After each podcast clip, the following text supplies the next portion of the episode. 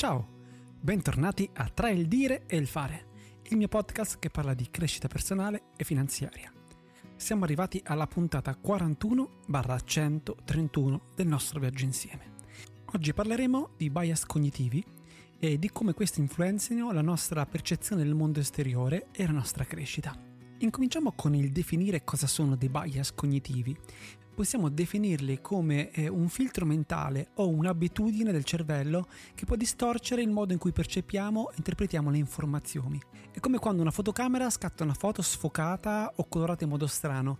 Vediamo la realtà in modo non del tutto curato a causa di questi errori nella nostra mente. E sono delle scorciatoie che il cervello trova per semplificare qualcosa, eh, però partendo da un dato che non è del tutto realistico. E questo cosa vuol dire poi? Che noi spesso influenziamo la nostra vita basandoci su dei fatti che in realtà non sono, non sono reali, sono alterati. Anais Nin dice non vediamo le cose come sono, ma come siamo noi. Ed effettivamente è proprio così. Quindi prendendo, partendo da questo punto di vista, dobbiamo anche rimettere in gioco delle, molte delle cose che noi abbiamo pensato, molte delle nostre credenze, ehm, perché spesso sono dovute a alterazioni che non sono realtà reali per quanto riguarda la crescita personale e finanziaria, eh, questo è anche molto importante. Quindi vediamo alcuni, alcuni di questi bias e cerchiamo di, di capirli insieme.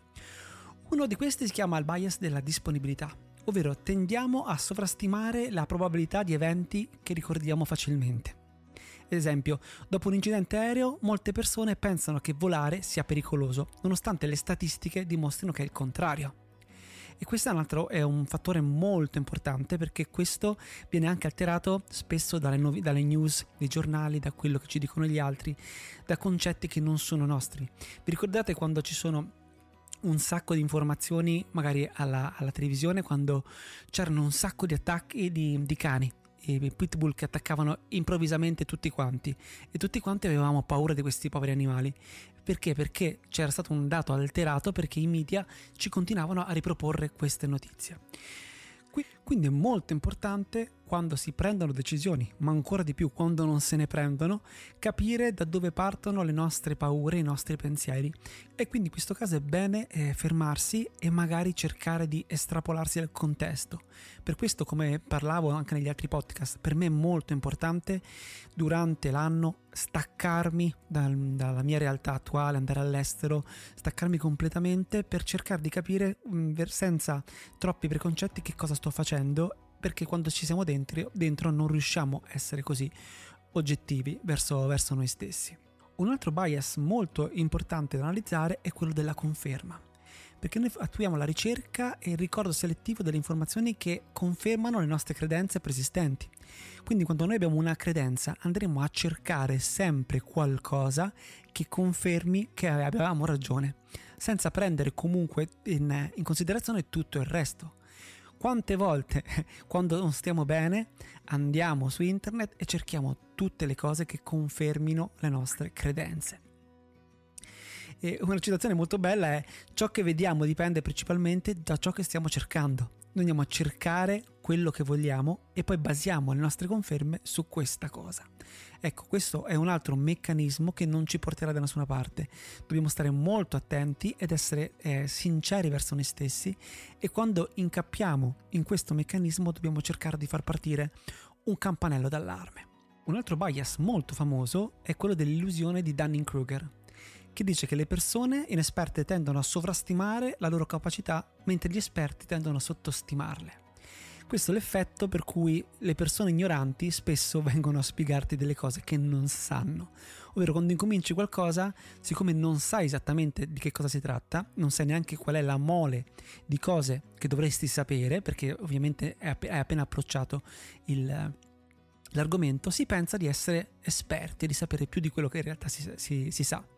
Per questo, eh, come dicevamo nelle puntate precedenti, eh, non bisogna mai mettersi a discutere con delle persone ignoranti, perché tanto comunque non puoi vincere, perché eh, comunque loro non sanno di non sapere.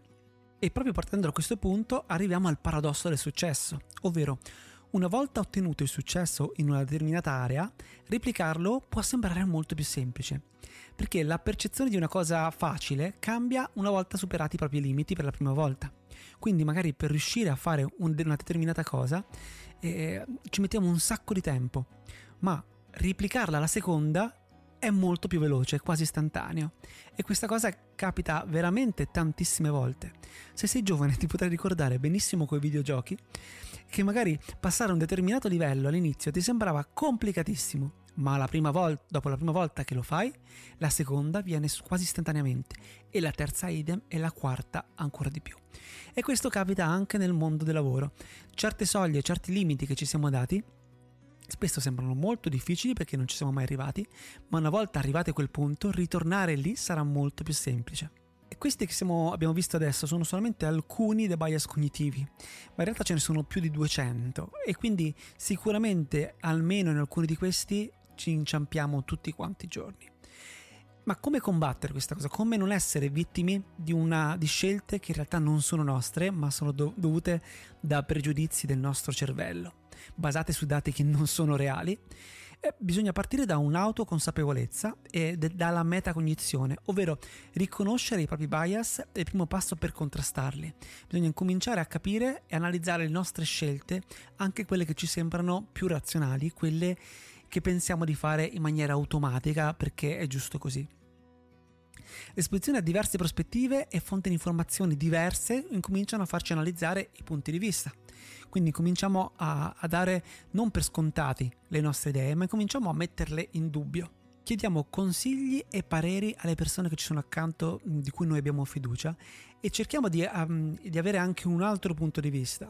L'unica maniera è non fidarsi ciecamente dei nostri pensieri, ma cercare di avere altre idee e poi dopo metterle al centro e capire se quello che abbiamo valutato era una visione completa. Quindi è molto importante queste farsi queste domande quando si prendono decisioni importanti in ambito lavorativo, in ambito familiare, in ambito della, della salute, perché la percezione può essere ingannevole, ma con la consapevolezza e impegno possiamo avvicinarci più alla realtà e al nostro potenziale.